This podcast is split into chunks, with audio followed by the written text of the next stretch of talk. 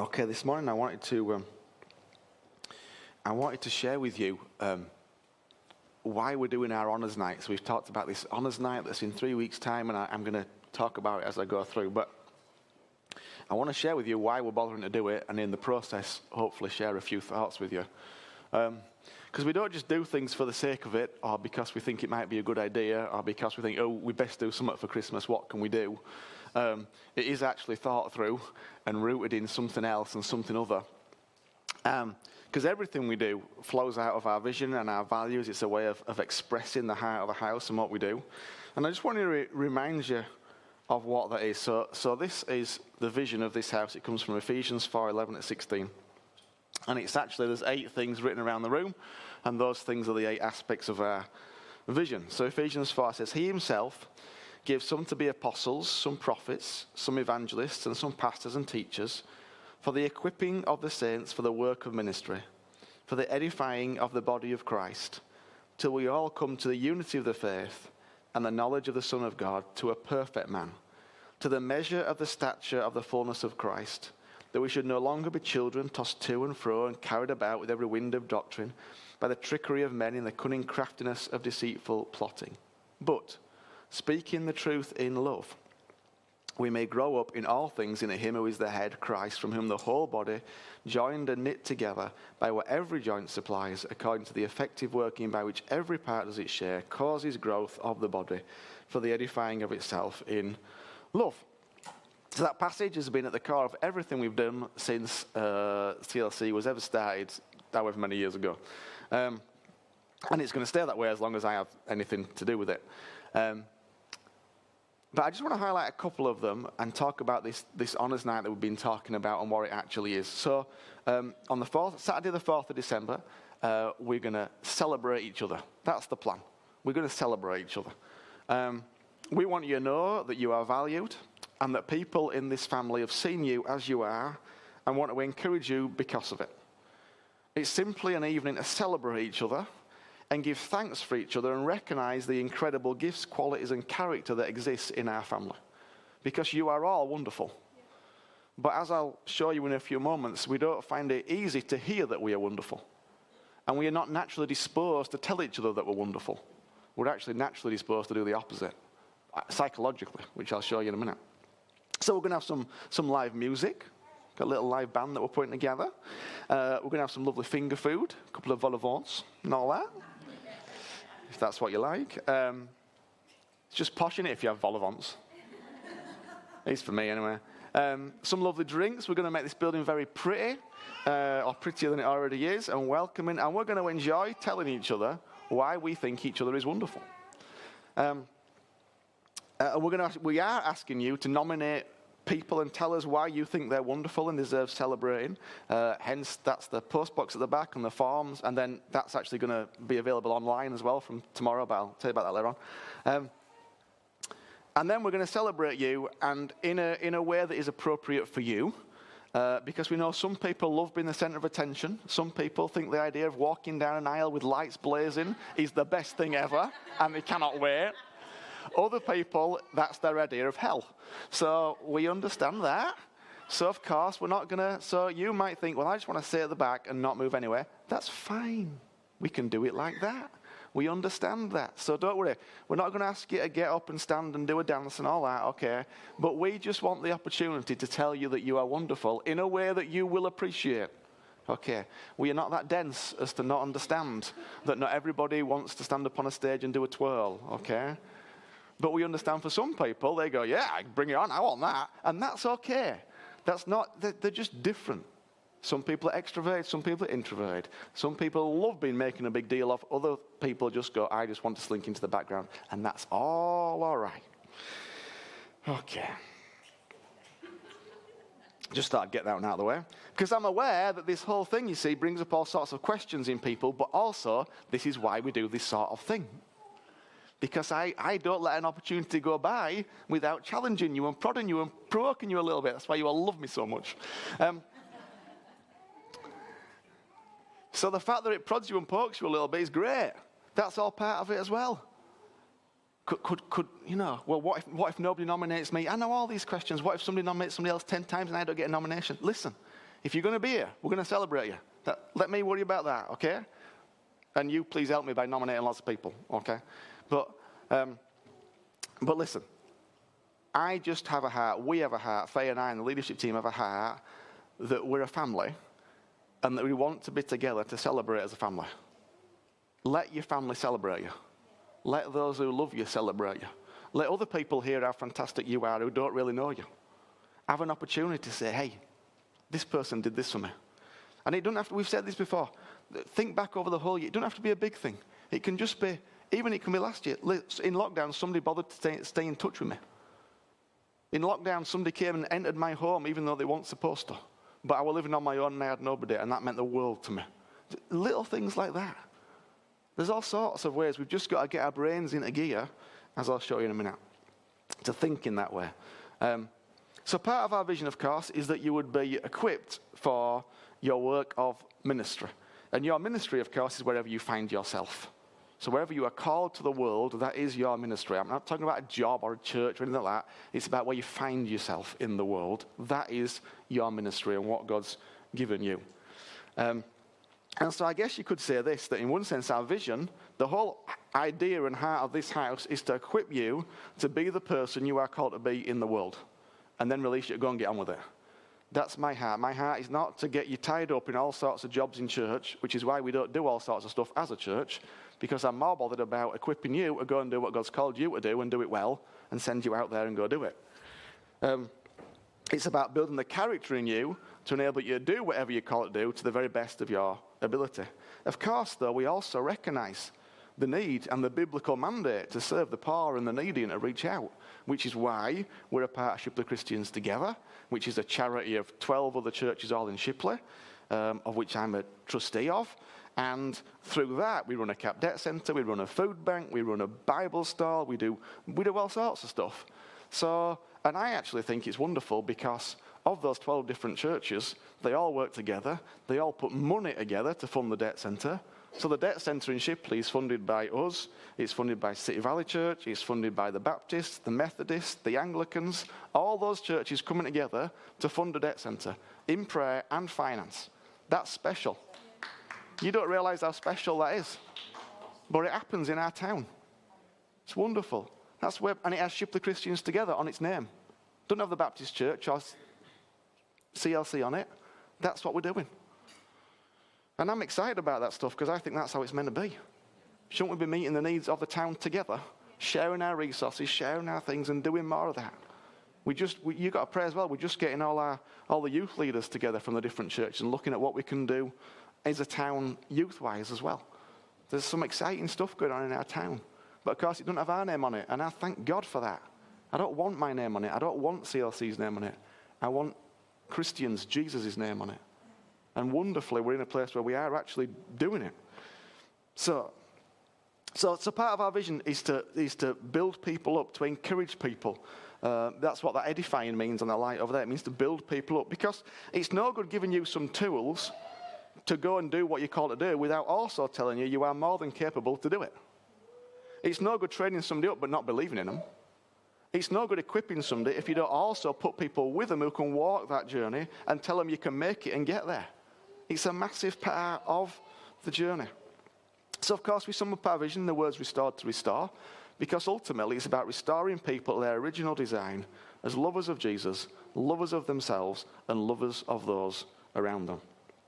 Because one of the ways that comes, it comes about in all sorts of ways, but one of the ways is, uh, is by being strong on seeing the good all around you and helping you and teaching you to see yourself and those around you as Jesus sees you and those around you. First of all, you've got to learn to see yourself as Jesus sees you and stop beating yourself up because he doesn't do that. And then you've got to learn to see everybody else as Jesus sees them, which means not beating them up because he doesn't beat them up either. And of course, one of the, one of the words, ways to do that is it, it demands that we speak, think, and act based on what I call the gold, the goodness we see, as opposed to the grit, the not so good things that we see in those around us. So, one of the ways that we uh, encourage and build out this vision for you to be restored, because you see, when Jesus looks, he doesn't see the grit, he sees the gold. When Jesus looks at you right now, he's fully aware that there are things not quite right, but that's not his focus, because according to him, you are robed in the righteousness of Christ Jesus. So when he looks at you, he sees the robe, he doesn't see the grit. Well, if we're going to be like him and look like him, we best start thinking and acting like the same. Which, again, is one of the reasons why this honor night's great, because it forces you to think like that. Where's the gold? I'm going to sit down and think, okay, where's 10 people I'm going to find the gold in? See, it's, it's clever, isn't it? I'm clever. It's all worked out to help you, to provoke you, to get you thinking in these ways. Actually, I'm not clever because it wasn't my idea, but the leadership team are very clever. And of course, choosing to call out the gold as opposed to the grit is hugely challenging in our culture because there is much division, much polarization, much separation, and often the issues of our day are painted as either or. So there's no middle ground anymore in our debate, certainly in our political debate. There's no middle ground at all. And, and now you can be suspended from your job for one tweet you sent 12 years ago.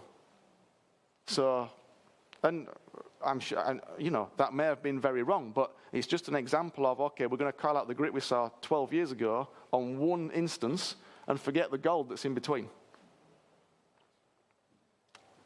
That's the culture that we live in right now. It seems no matter how much good you've done, how much gold there is, if there's a tiny bit of grit, that'll get pointed out, and you may well lose your job because of it. And if you dare highlight the gold in somebody, the good they do, it won't be long before somebody points out the grit, as though it's impossible to point out gold without pointing out grit. But any grown up understands there's gold and grit in everybody. All you have to do is look in the mirror. It's not complicated to understand that there's gold and grit in every single person.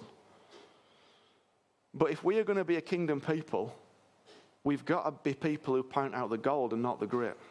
And we've got to be alert and alive to the culture in which we live. Because this polarization of society means that it's difficult to have a balanced view of somebody. It's either this or that, the good or bad, the racist or not, the homophobic or not. And it's like very like, that's it. But that's not real life, is it? Because we're all um, a smorgasbord of different things. We're all a mix of everything. Bit of every smorgasbord.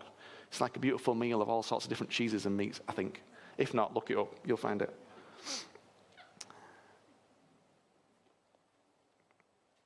But listen, anybody who has any sense of maturity in the kingdom knows everybody is made up of gold and grit.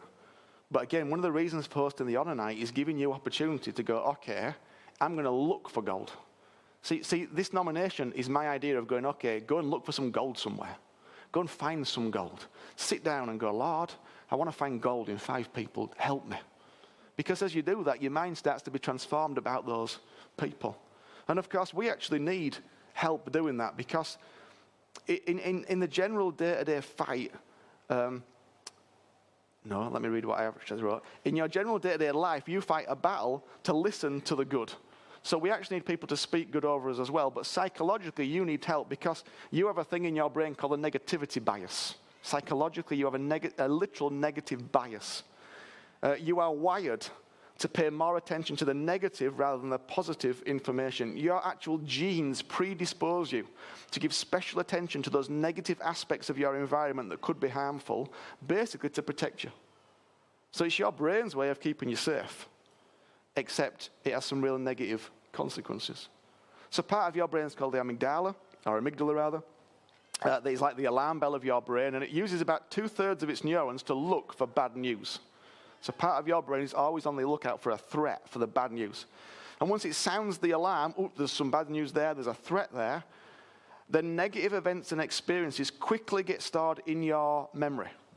In contrast to positive events and experiences, which usually need to be held in awareness for a dozen or more seconds to transfer into your memory. So if you ever, if somebody gives you a negative comment, it's almost instantly transferred into your memory. If somebody gives you a positive comment, you have to think about it for about 12 seconds before that comment gets transferred into your memory banks. You can research it psychologically. Or to put it more simply, you remember the negative much more easily than you remember the positive. Psychologically, neurologically. Not only do negative events and experiences imprint on your memory more quickly, but they also linger longer. So, for example, you might spend all day with a friend and have a wonderful time, but if they make one small comment that upsets you, you may end up remembering the day just for that comment. Think of when you get in from work or get in from your day and somebody asks you how it's been. Think how easy it is to say the one negative, even though the rest of it was brilliant. Oh, yeah, we're all right, but. Most of us will very easily say the but, say the challenge, the negative, the difficult thing, and we don't even think about it, but you just listen to yourself these next few days, how easy it is for you to, to say that. Uh, Daniel Kahneman, who's a, an incredible economist, designed some studies in which participants were asked to imagine either losing $50 or gaining $50. And he measured their emotional response. So it's the same amount of money. But losing $50 had a greater negative response than gaining $50 had a positive response. So let's say, let's say an emotional response, losing $50 was minus 10, gaining $50 was only plus 5. Now you would expect there would be the same, same amount of money. Yeah, but that's not how your brain works. So you have to win like $100 to, to so if you get really sad from losing $50, you have to win $100 to make you feel better. That's what casinos know.